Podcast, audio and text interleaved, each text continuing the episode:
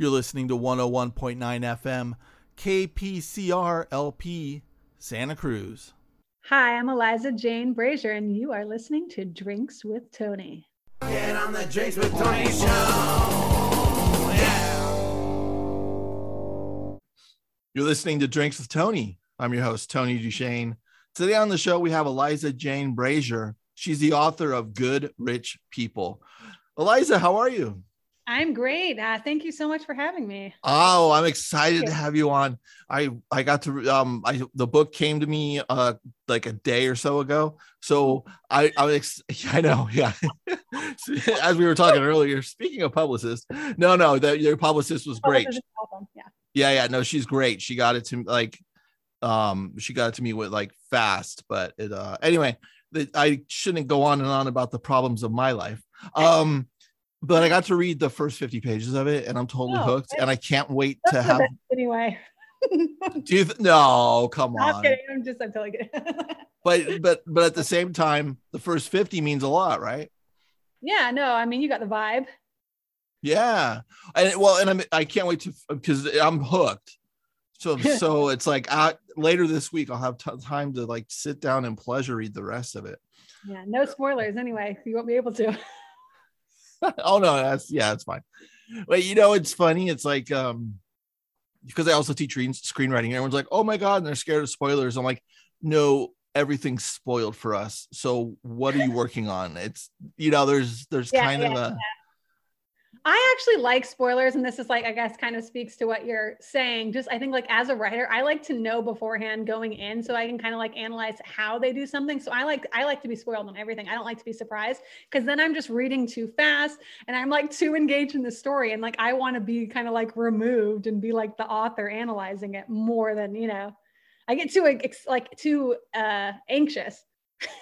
Oh, that's funny. There's there's anxiety involved. That's funny, but but also. Uh, I think as writers, we are looking for the how did they get there? How yeah. and and it's just and you know that's when like great writers, I'm just like, oh my god, they got me hooked. They did it. You.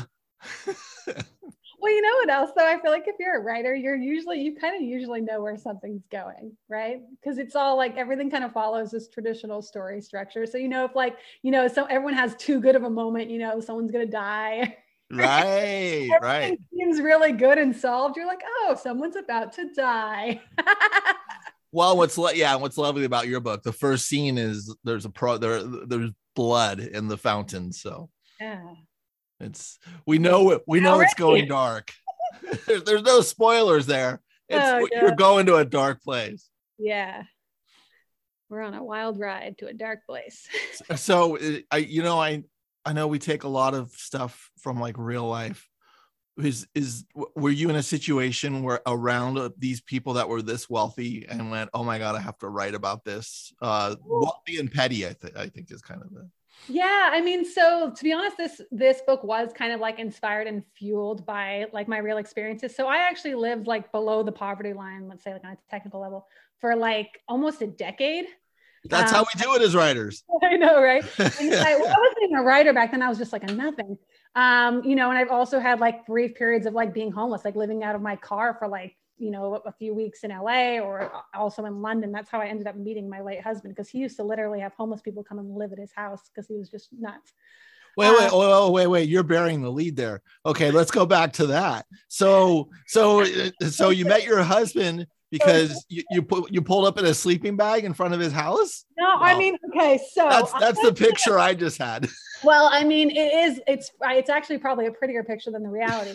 I moved to London. I had like this six month sort of work visa, and part of that was including like a job that had housing. I was working at a hostel, and after I was there for a month, they changed managers, and the manager fired everyone.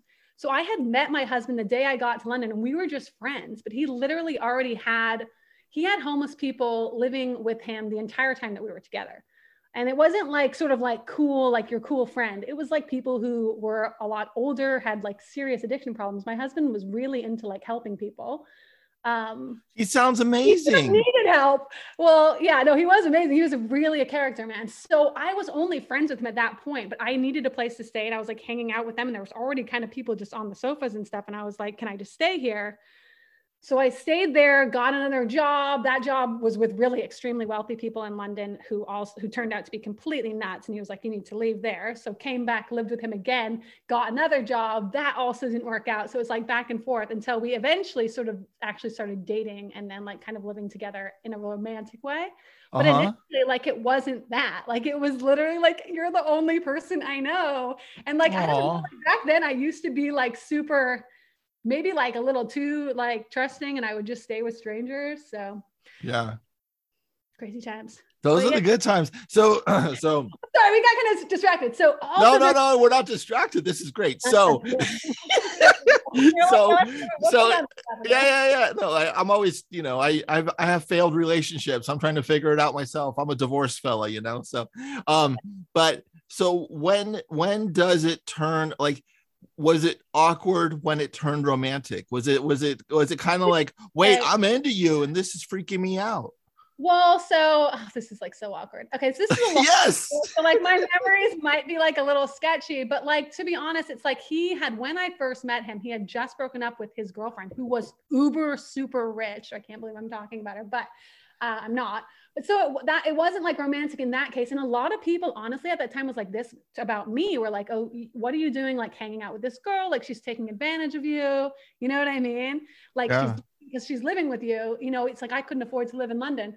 So it was kind of like a weird time. And then we had, I don't know. And then it was like, we sort of, I guess, started being more like dating. And then he kind of freaked out and was like, like kicked me out. And then uh, well, that makes sense. That but makes a lot of sense.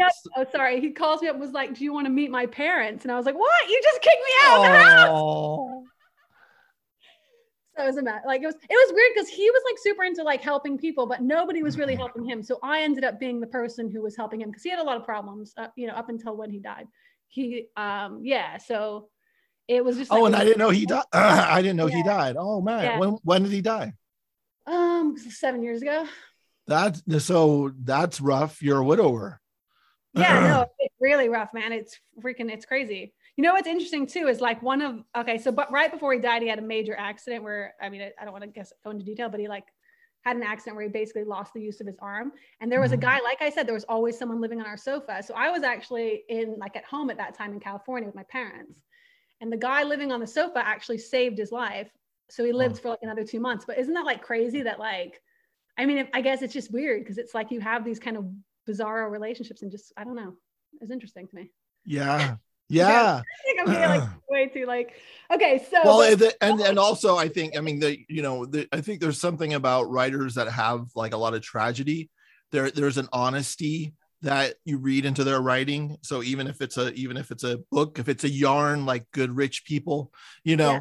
that there's, there's tapping into, uh the human condition in a in a different angle when yeah. when yeah. there's major tragedy, and so there's a way to like go there and kind of be unapologetic about it, I guess is what I'm saying. Yeah, yeah, no, totally. And I mean, like going back to like uh talking about the book, so a lot of like my experiences and like the sort of like crazy stuff I went through at that time actually is like kind of in the book in like a fictionalized way, and it's sort of like Demi's backstory.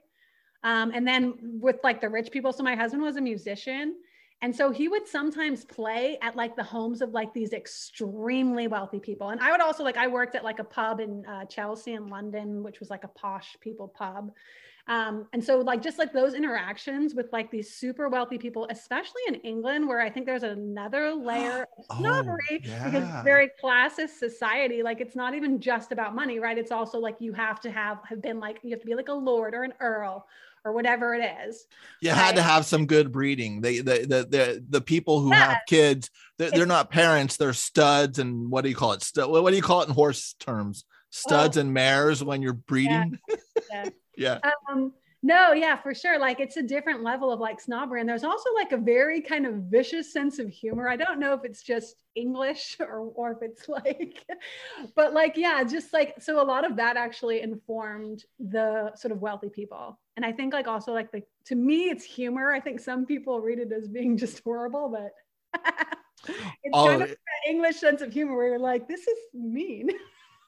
yeah. No, it's, uh, it's, it's, it, you, you, Um, it's it's interesting that they, because I would see, here I am in Los Angeles, I'm assuming, I'm like, oh man, she's she was around something, and uh, and I'm trying to figure out what part of Los Angeles. I'm like, was she? A, but it was London that you had this experience, most of this. Well, yeah, so like a lot of that was going on. To be fair, when I wrote this book, I was living in L A, and mm-hmm. it was originally called Beachwood Canyon. That was like the working title, because I was I was thinking the Beachwood Canyon Cafe uh, market. You can see still like the hints of it in it when she talks about going to the market. Or yeah, the market. Like, that's the one I was thinking.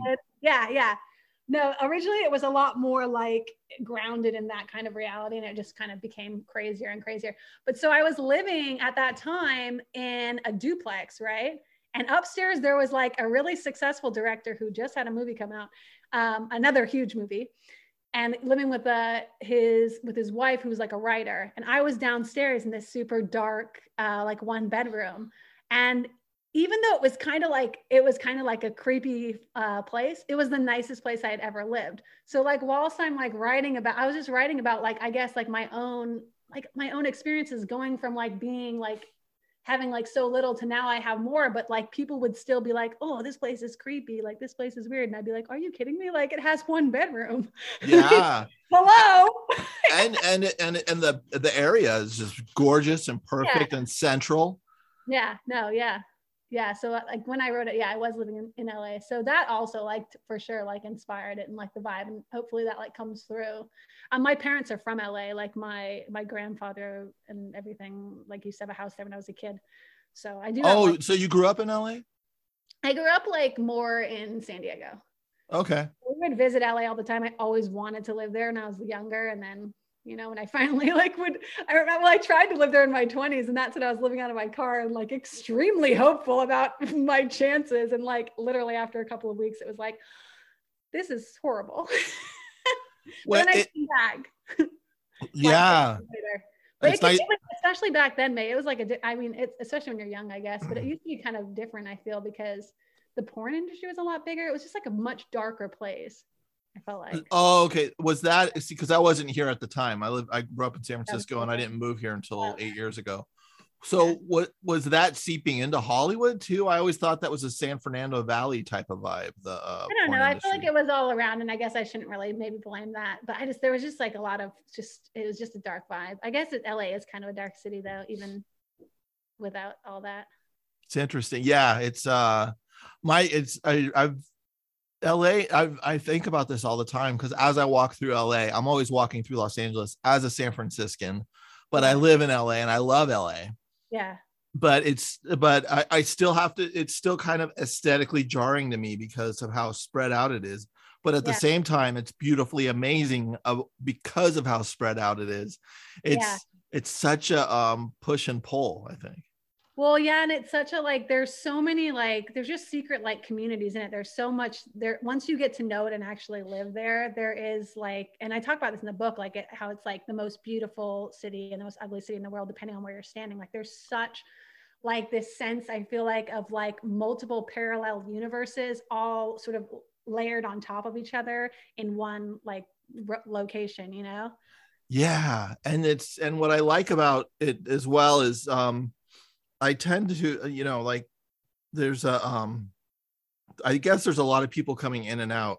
So I could find my comrades, even in a situation where if I'm at like some industry screening or something or party, and I'm just going and I'm feeling totally out of place, you yeah. know, and then, and then it's just like, I find the one guy that looks the same way as me, and we both have had, you know, and, and I'll never drink at these events. I used to like every, you know, because all the events down here, they're just like, and here's top shelf bourbon. And I'm like, I'll take five, yeah, you know, and, th- and then I, and then I was just like, why am I doing this? So yeah. then I started never drinking at these events. And then I was like, oh, because I don't like most of these people. It's, I'm, it's because I'm irritated. So just yeah. leave early or find another weirdo. And then that's, that's so much more fun than being yeah. sloshed and like, you know. Yeah. No, and it is like true that there is like some of the coolest people in, I mean, not in the world, but there are some really freaking cool people there, because it's like you get all these creatives and they're all kind of there because they love storytelling. And so that's like really cool. Like even just like walking around L A and overhearing people's conversations, and they're all talking about creativity and like art and storytelling. And I think that's just like so cool, because where else do you have that? You know I know. I mean? It's it, I, well, I just love L A. If I could afford it, man, I'd be there. But yeah, well, you're there, yeah, I'm I'm in a rent control situation, so I'm like, I'm not budge until I buy. Yeah, that's, that's awesome. But um, yeah, that's the. It's like in San Francisco, I used to hate it when I would overhear tech conversations or people talking about tech, and it would just like jar me, because I'm like, uh, you know, it's fine, but come on, not at my cafe where I'm sitting here trying to read and I'm being a, you know, I'm being a beatnik, you know, or whatever. And then, but in L A, I I, I have like screenwriting students, and I have a screenplay I had to read last night, and I was I was gonna bring it to the cafe, but I can't bring myself to go to a cafe with a screenplay to read and do and redline, because then it feels like I'm the jerk. Yeah. You know, it's like, oh, who does he think he is sitting there with a script and a dream? No, no, I'm just. I know, like I've never been able to do the writing in public thing either. Oh no, I write in public all the time. Oh, sorry. I, I, no, no. Oh no, yeah, no, I hate that. No, yeah, it, we can be disagreeable. It's fine. no, no, I write in public all the time, but I, I usually handwrite or I'm redlining. But just there's something about the screenplay format, like. Yeah. Here, I'll show you, which, you know, this is what I, this is what I had to do, you know, what I redlined yes uh, last night. I don't want to bring this to a cafe. That makes me look like a, a sad um, screenwriter, even though I am a sad screenwriter. but I, but I don't want to bring that energy there. I'd rather have a book and then be writing a novel, you know, or, or yeah. scenes handwriting. So. Why not? Yeah. Good times. And then what, and then how did you end up leaving L A? Did you say, I, I got I got so many book deals, um, and you and you like dropped your books and you're like, I'm out. No, it was because like, well, to be honest, it's like COVID, man. Like I only moved there oh. moved to L A, like what, like probably t- I like two years. I was there for like two years, right? So like mm-hmm. I moved there, and like uh, after one year, it was like COVID, and I was like locked down, and I was paying like three grand a month to be Oof. locked in like a basement, you know that. Right. Uh, place, and I was like, no, this oh so you were in Beachwood when the COVID yeah, uh yeah, yeah. Okay, that's when I wrote this book was yeah. like down it was that when it started I wrote the first draft, but yeah, so it was like this is not this is sucks. And so then I I got a dog and I got a horse, and I was like, I want to live with my horse. So I was like, how can I be close to L A and have my horse in my backyard? So, so some people got COVID dogs, but you got a COVID dog and a COVID horse. Yeah, I got COVID everything, mate. It's so funny. Like, what would have happened if I hadn't? Because, like, I was, I'm, I don't usually spend money, but like, whenever COVID happened, I was like, let's go to town. Like, who cares? Oh, really? It's all over. Yeah, I was like, buy everything, whatever. So, was the horse the biggest purchase, or was there? I bought a car, and I bought a house that I live in. So. Like, oh, yeah. Cool. So it all worked out. Now, now you're now you yeah. That's COVID worked out great for you, or you'd still be in a basement apartment in Beachwood Canyon. I know, I probably would, with like driving my sister's car around, you know. Um, yeah, no, I mean, it's just like making, I guess, just making a life that you can live with. I mean, I'm a very like solo person anyway, so even whenever I was in L A, I probably only went out once a month, uh, once a month. So like before COVID, right?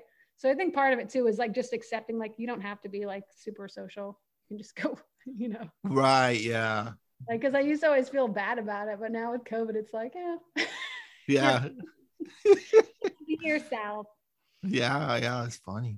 Well, what's you, you know, I mean, you know, I didn't know San Diego and Los Angeles had such different cultures until I came down to live down here, and it's very, um, it's so intriguing to me because I just thought, oh, it's all cool, uh, and then and then I come down here and then I'm like. You know, people say, oh, yeah, I was trying to get out of San Diego as fast as possible. I'm like, why would you want to do that? And then it's just like, oh, wait, interesting. Yeah, I did really used to not. I mean, I don't like I mean, I still don't live there, but like I used to really, yeah, hate Cal or sorry, not California, hate San Diego because I felt like there was no culture like whatsoever. It was just like surfing and stuff and like maybe smoking weed, which I don't do either of those things. Yeah. Um, you know what's interesting though, right? So you were raised Jehovah's Witness. I was raised yeah. Mormon. No way. Oh my yeah. God. So like I had kind of a different, I think, upbringing in a way, like even but though similar at the same time. Well, no, sorry. Yeah. Similar to you, but different to other people in San Diego who probably just had like a chilled out. I was kind of like, you know, going yeah. to church and stuff like that. So did you go on mission? Extra reason to get away. No, back then they didn't encourage women to go on missions. They've kind of changed their. Oh, bless their heart. Wasn't that a great way to get out of it?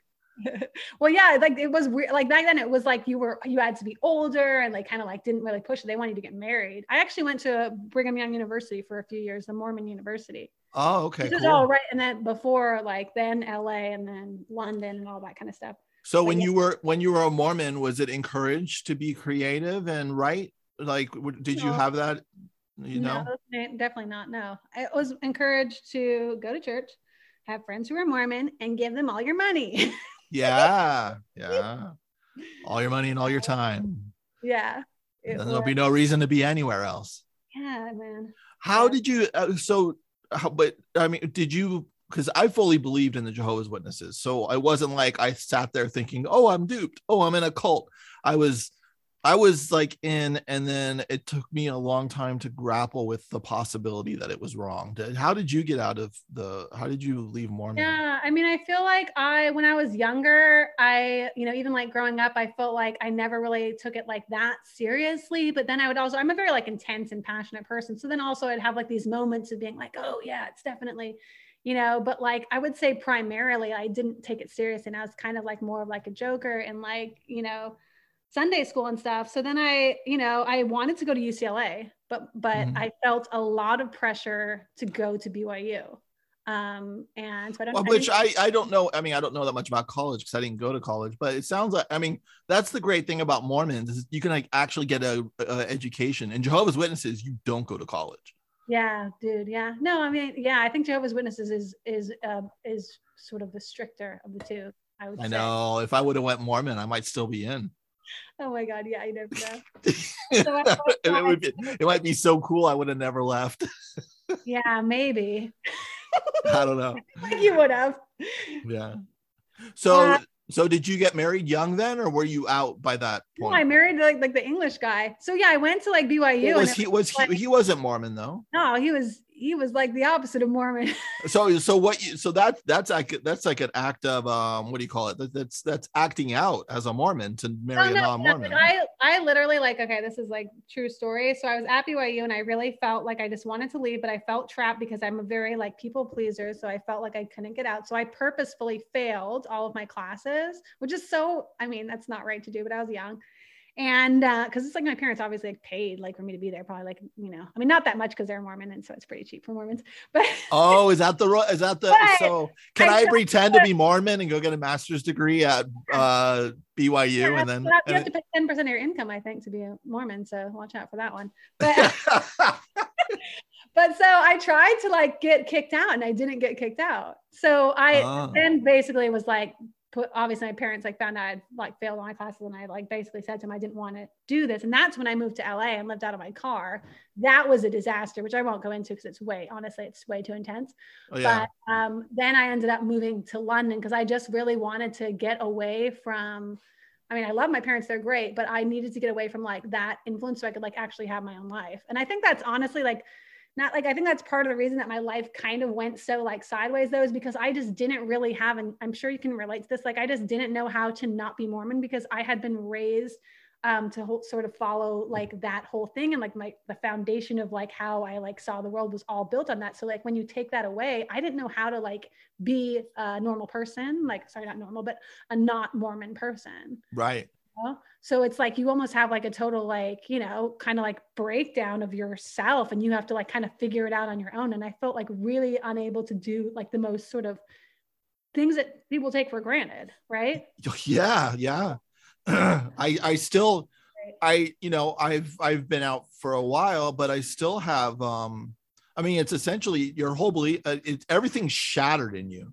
I I try to explain it to people how it worked yeah. for me is Once, once I had kind of a realization, it was like earth became ocean and ocean became earth. Yeah. It was, I was just, the, the nothing was real and yeah. I was in danger. And oh. that's what was kind of going on in my head. Yeah. And, and even to this day, I still have remnants of it, but I can yeah. kind of like work with it. No, it is. It's almost like you have to like be like, you're like, have to be like born again. You have to like start over because it's so even ingrained from when you were a child or a baby. You know, you almost feel like then you have to kind of like, just like start over, um, which can be super messy. Yeah. Yeah. And, and good.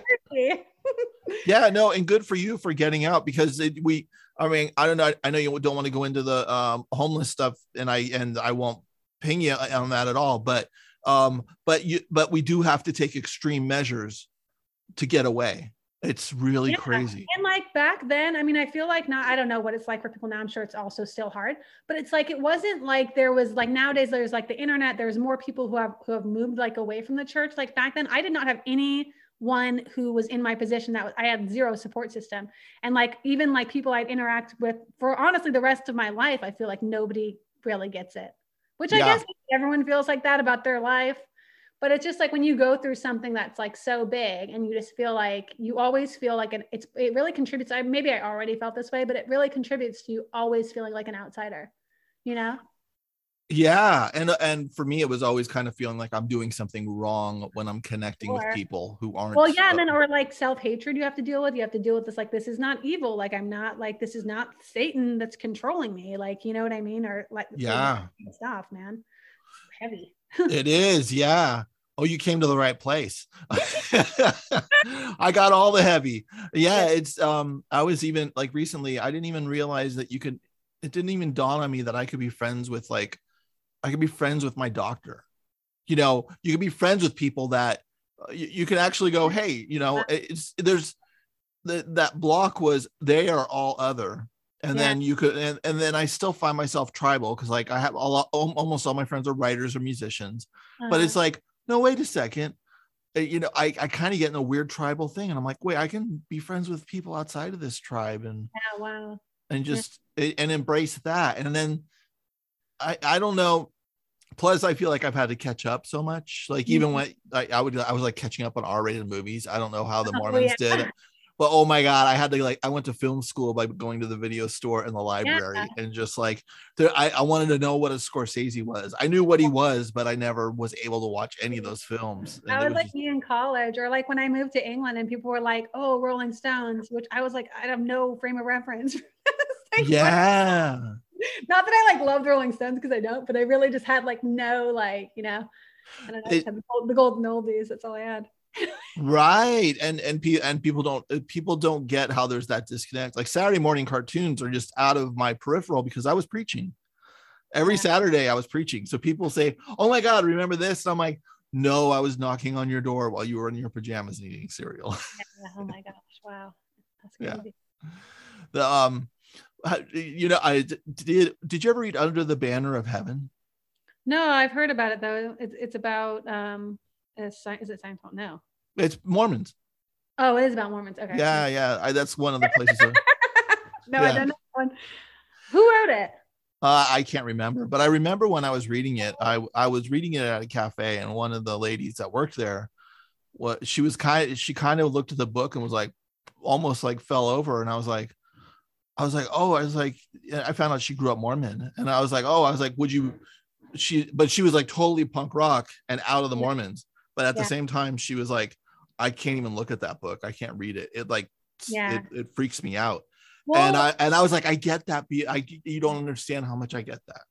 Yeah, because they teach you that like it's to even read the, you know, the anti-Mormon literature is like the de- you know that's like the devil, and of course you're gonna believe it because that's Satan. And it's like, so yeah, you're totally like out of it. That's like the crazy thing is because like.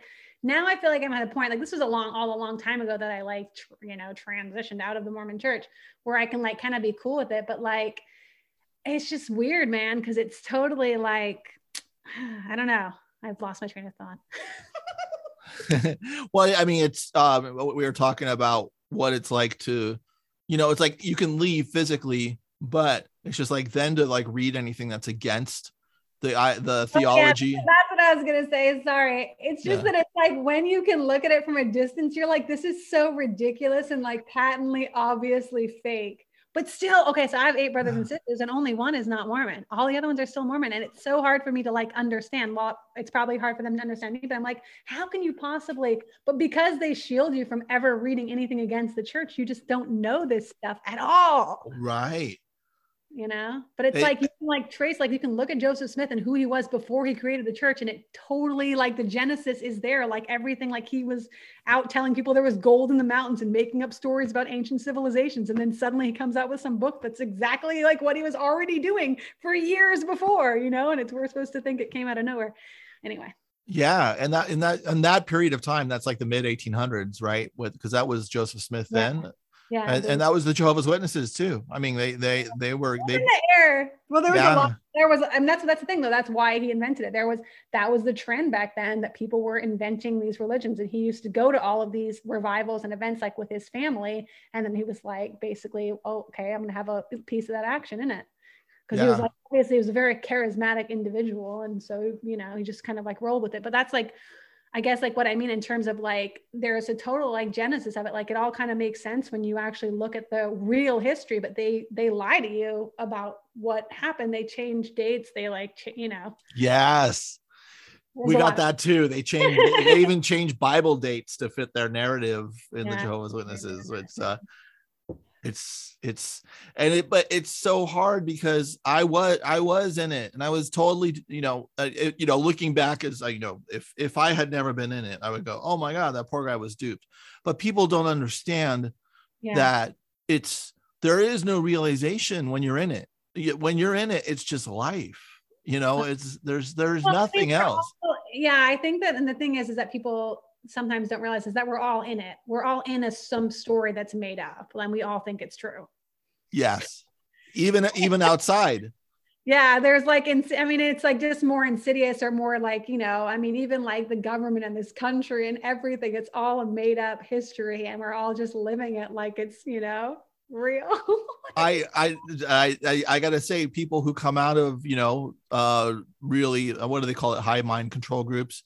Well, we, I feel like I can see through some things in politics where I'm just like, why are you all getting behind this person? This is just a person out. This is a cult of personality yeah. Yeah. with an agenda. And it's yeah. just kind of, um, yeah. it, it's, it, but people still are still getting duped. They're just, get, they're just, this is still, feel free to disagree with me because yeah. this is, I'm going to go way out there now. But like, I, I, I think like there, we have been in this like Judeo-Christian morality mm-hmm. for thousands of years, a couple thousand years at least, yeah. like in general in the West. Yeah. Yeah. And then now that that's gone away, all of a sudden the politicians are rising up as the deities of our day. Well, yeah. Now I, tell I, me I'm crazy if I'm crazy because I'm open for that. I agree with you, but I think that's always probably been the case. It's like with the rulers, they try to make them deify themselves. It's like kings will say that they're they ha- they are like part God, right? And that's, oh, like, okay. that's always kind of the thing. But like I guess the thing is that too, is like once you start like you have to kind of like I guess like, accept the best, you're always going to be slightly duped and you're always going to be kind of screwed over. You have to just accept like the best one you can get, I guess, you know, right? Because right. you can't have something that doesn't, I mean, there's no, I guess, perfect um, ideology or even way of looking at the world, right? True. So. I mean, if it was, if it was, uh, if it was all my world, I would have, I would have the most land and the most riches, you know, yeah. but power wouldn't get to me. I'd be cool with the people down there too. At the same time, they would have to kiss my ring every day. Yeah, that sounds good. Yeah, yeah, you're like, oh man, that sounds great. That's what we have. It's fine. Yeah, do you ever feel like that we have the tools coming out of that that we can we could probably start a cult and we know the we know the recipe to get people to follow us? I mean, I think like for me personally, I'd have to be a man, like, but I think if I was a man and like hot, I'd be fine. So I guess I need I know you could go divine. You could go the woman divine. The the, the the the the feminine divine is things or something, but yeah, I think at least in this like world that we have right now, yeah, I'd probably need to. Oh like, wait, do you need a dude to pull the strings on? We can we can like come together on this and start our cult. Let's start looking. We're you're yeah. in Hollywood, so yeah. But you said they have to be good looking and uh yeah, and, and, yeah uh, you know. Don't be shocked what we can get away with. Don't be surprised. Yeah, it's it's it's um, yeah. I just it blows my mind. And what and what are you? What, uh, you're when you're uh, being a writer. How are you accepted by your brother, your brothers and sisters who are still Mormons? Do they like? Do they do they like praise that, or is that kind of like we really wish, sister, that you were kind of putting your time into other things? No, I mean, they're actually really great about it. I'm actually super close with my family, and they're really good about all that kind of stuff, and, you know, really supportive. Like, I'm doing, like, one of my events is with my sister, who's like a news reporter. So, like, yeah, they're really good about it. Um, and it's definitely, like, I felt like initially, because it's been such a long time now, like, we're talking like maybe like fifteen, twenty years since I left the church. And I think initially it was super kind of hard, although I wouldn't say anyone was supportive, but, like, still, you know, it's like family. So they still definitely, like, put these, you know, sometimes put these little, like, sort of like jabs in. And I know, like, all my mom cares about is that I get married and have kids, and they all just want me to go back to the church. And it's like, they're still pushing for it. So there is an element of, like, okay, you're never really going to see me because you can't. Yeah. Which, you know, it's kind of hard, but at the same time, we all have a great relationship and everything. And they're all super awesome, to be honest. It's just, it's just, it's like a weird thing. It's like a weird, you know, up submerged barrier, uh, you know? Yeah. It's, it's, and at the same time, I know, you know, I know their point of view, because they, the, what if, if you're in that belief system, all they want for you is the best for your life. And they really, truly, they're not, it's not a sinister thing. They really, truly feel that you need to come back and get married and have kids yeah. to live a fulfilled life. They're not, because they're in a yeah. group mindset where they can't think that there's an individuality of, of yeah. success, you know? Yeah, for sure. Yeah. Do you have siblings? I have a younger sister. Yeah. Okay. And is she still in it? Um, it's, that's a, that's actually a really complicated story. I, I, she's, I haven't talked to her in like thirty years, but she's not in it. Uh-huh. Um, yeah. And, and it, it's, and it all kind of, it's, I don't know if it's she has borderline personality disorder or what the situation is, but it's, I would, you know, I'd be fine hanging out with her and talking to her, but there's so much, she doesn't talk to anybody. She's like a hermit. Okay. Um, so, and kind of like shut down, I guess is, mm-hmm. um, so yeah, so there's, there's no, uh, no communication there. And yeah. Yeah, man. Yeah. It's, I mean, you know, life is complicated, isn't it? Yeah. And it's, and sometimes it's just like, oh, but life is so not complicated. But then we dig in and we're like, oh wait, relationships. No, I know, really. Yeah, you're totally right. Like when you're doing yeah. like an interview like this, you're like thinking about all this stuff that you never think about, and you're like, oh my gosh. Right. Yeah. No, it's crazy. So what? So uh, going back to what? When did you go, wait a second, I think I'm a writer? Um, that's so to be honest, like, I guess I always have like written stories like growing up and stuff. And I used to be an actress. Like I used to write little like screenplays and da da da da. But then I, I think after I left the Mormon church, I would say for a long time, I didn't really know what to do. I also felt very like there was no point to like life. Yeah. Yeah. So like, it wasn't my most like ambitious period. Like I was kind of like, I'm not going to do anything because the government's just trying to make me like work for, you know, although I did work, to be fair, not like I always had a job, but like, you know, I just wasn't ambitious. I didn't really believe in ambition, let's say. I just yeah. making money. And I was just like, kind of like, you know, just getting by, let's say. Well, that um, makes sense, because if you're ambitious, you're ambitious against the Mormons, or even against the Jehovah's Witnesses, if you're ambitious outside of them. This is what I found that I grapple with is yeah. if I pursue things that are not in line with the Jehovah's Witnesses, then it, it might, there's a little, um, there's a little uh, thunder in my soul, because that D N A is going, you're doing the wrong thing. You're putting yeah. your time in in the wrong, wrong way. Yeah. And I have to get over that. So I think it's, um, I, I, I think there's, there's, there's little, there's stuff that I still have to work through where yeah. it's like, no, wait a second, this is worthy of my time. No, that's uh, so wild, man. There's so many things you don't really consider. And then you're like, oh my gosh, that probably is like a huge consi- uh, a contributing factor. Yeah. Um, but so my sister-in-law is a really successful writer, and I kind of like just watched her success. And I was like, dude, I want to try to do that. So who's just- your sister-in-law? Her name's Kirsten White. So she writes like a, a lot of like young adult and oh, cool. and and middle grade novels, but this year her adult debut is coming out. It's called Hide. Yeah. Um, she's also a former Mormon. I think I'm Oh my God. I, I have to get her on Drinks with Tony. You and should. Then, like she's yes. awesome. So her book is, okay, well, let's just quickly talk about the book. It's called Hide. It's being published by Del Rey, which is uh, uh-huh. House, the ones that did like Mexican Gothic, like really cool. So it's kind of a horror tinged thriller. And it's about all these uh, people who are taken to this abandoned amusement park for this like contest. And they don't really know what this sort of contest is. And that I don't like spoil it, but like, obviously that you find Everyone out. dies in the end. Okay. I know. Yeah, so it's really fun. It has a really awesome, like, cool cover. It's kind of like a seventies type. Oh, they have the cover already too. Yeah, That's you cool. have to look. It's cool. It's like almost like an old Stephen King style cover. Like, it's a very cool cover. Um, yeah, so it's called Hide.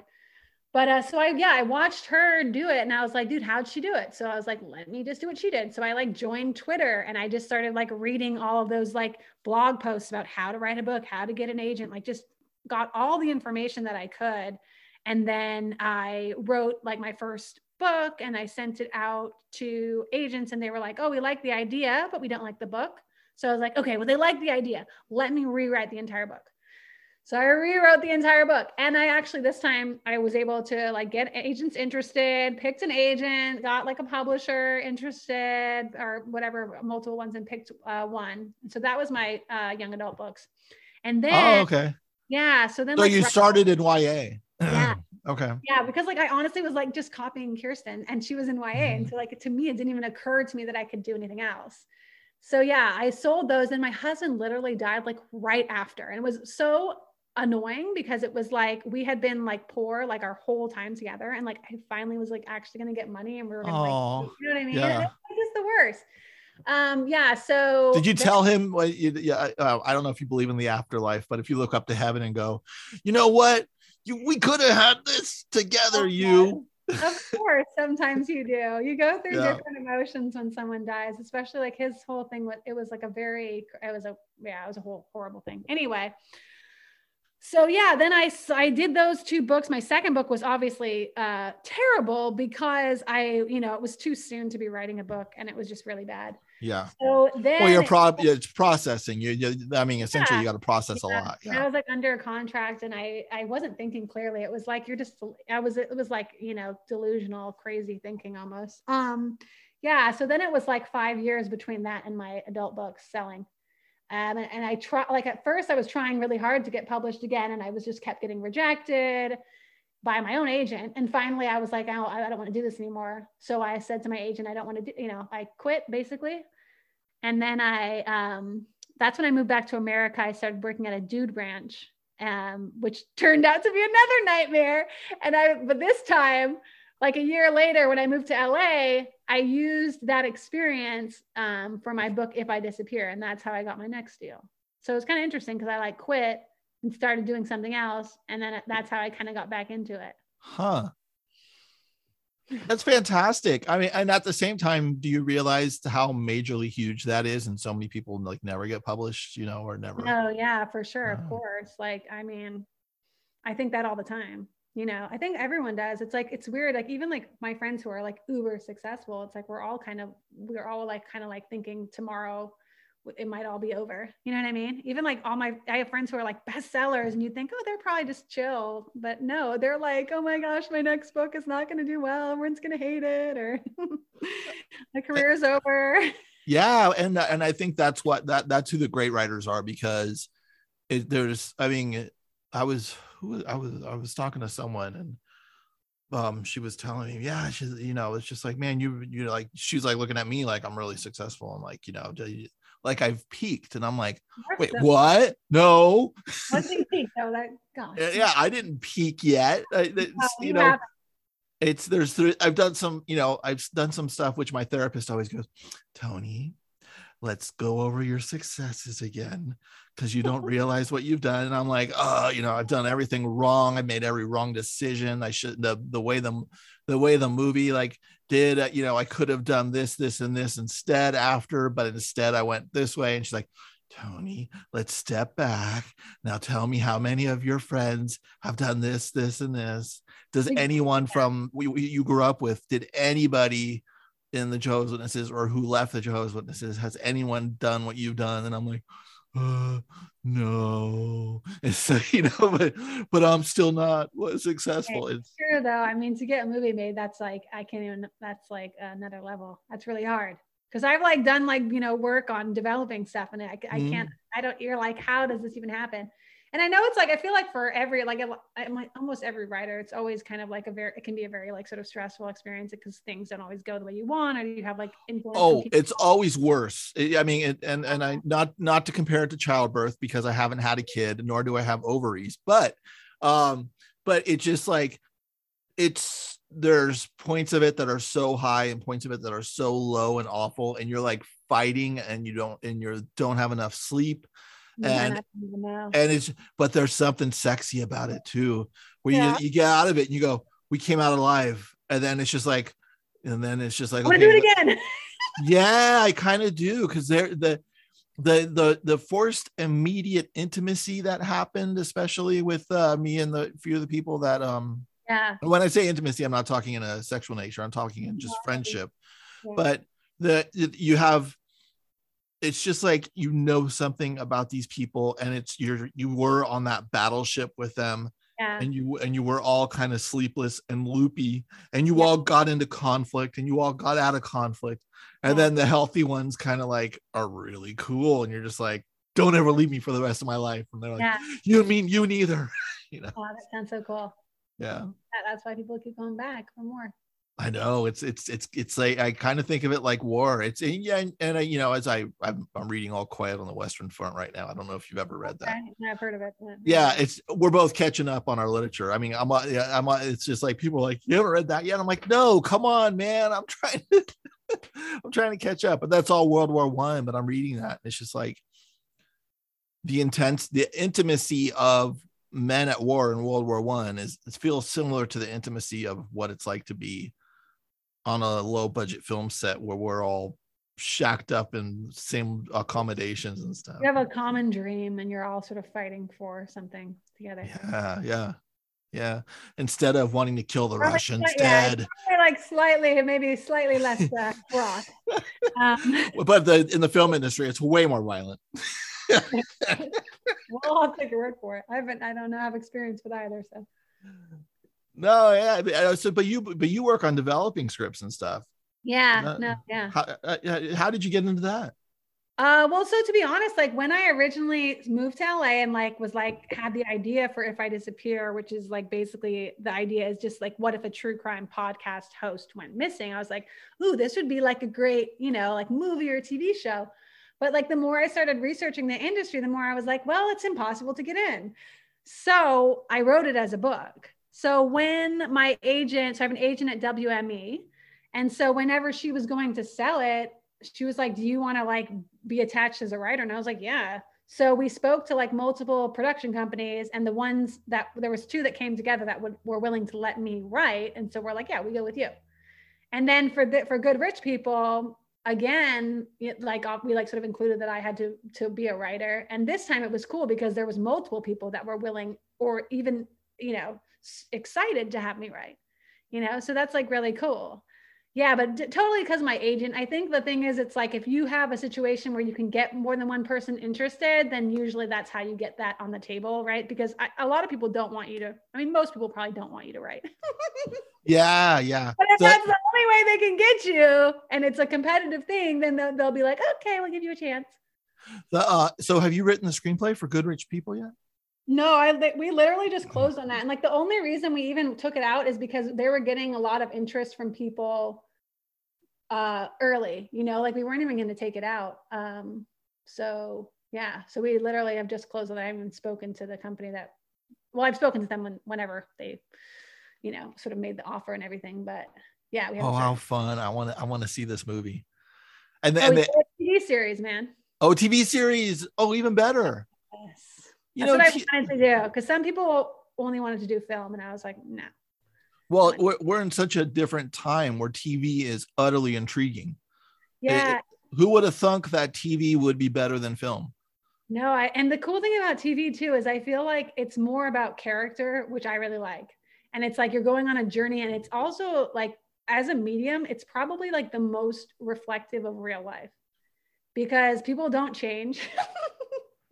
For years and years, and they keep making the same mistakes.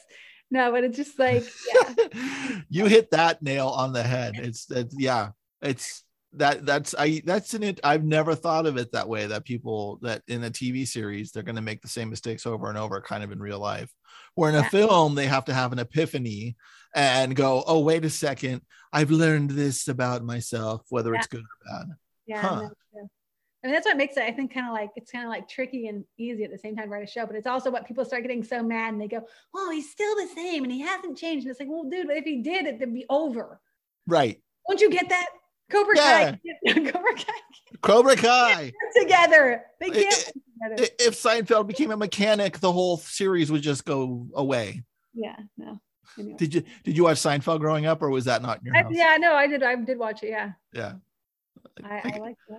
I didn't like it when it came out, and then you know when I was younger, I was just like I didn't get it because I don't. I was. I guess I just didn't understand the those people, the situation. And then when Curb Your Enthusiasm came out, and then I realized that Larry David was Jason Alexander. Then I watched Seinfeld in a different way. Yeah.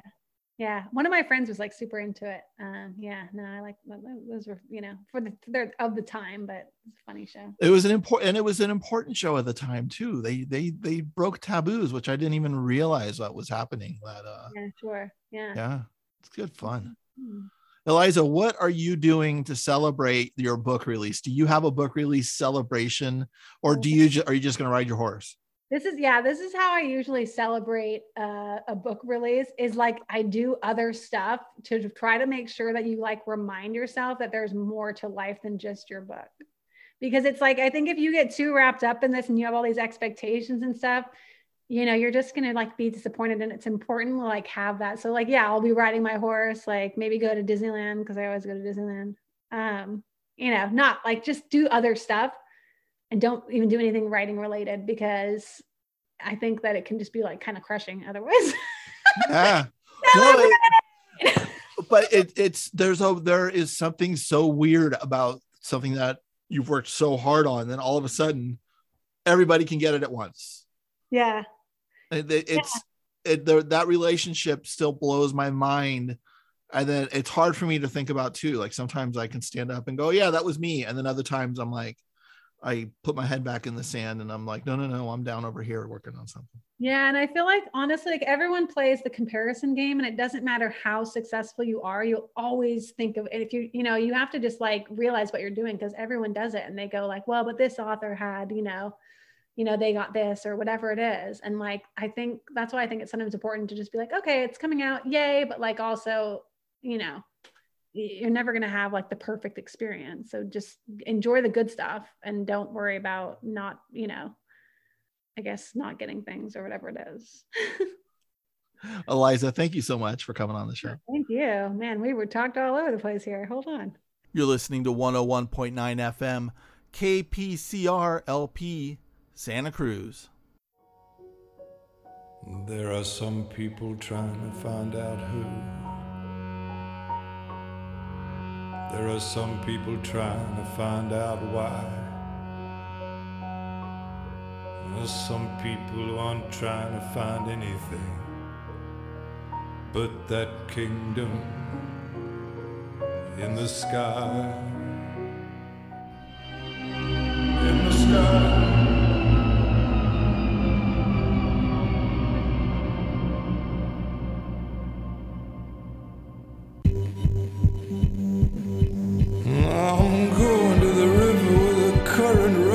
By.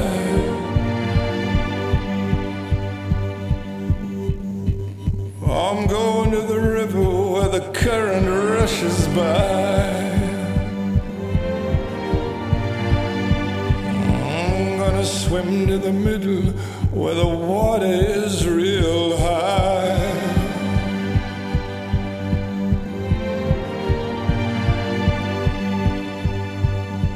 Hand of God coming from the sky. Hand of God coming from the sky. Gonna swim to the middle and stay out there a while. Way down low, way down low. Let the river cast its spell. Cast his spell on me.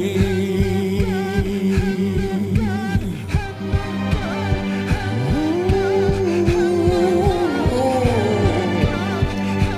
Ooh.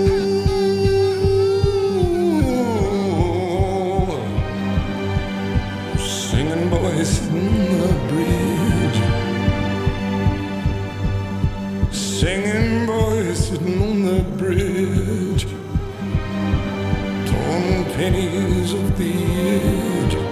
Peasants working in the fields keep their heads way down low. Way down low. They know. Hand of God. Way down low. Hand of God.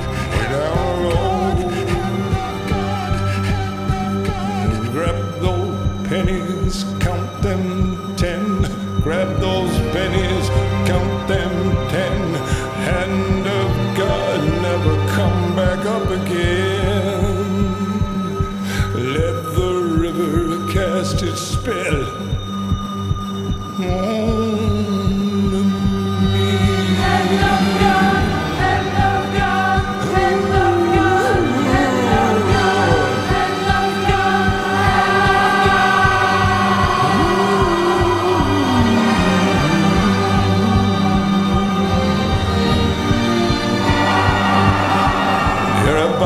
Water flowing across the bed.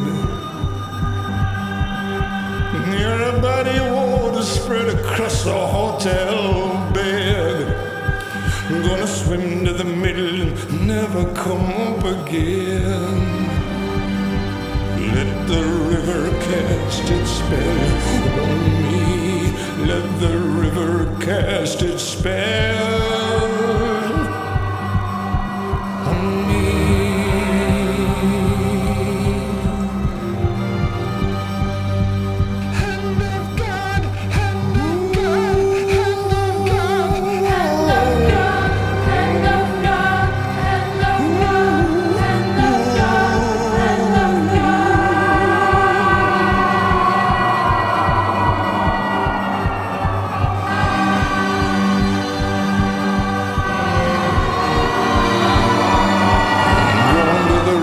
The current rushes by.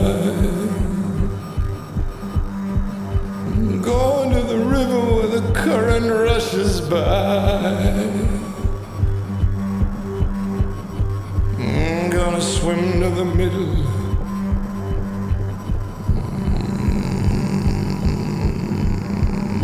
Stay out there a while.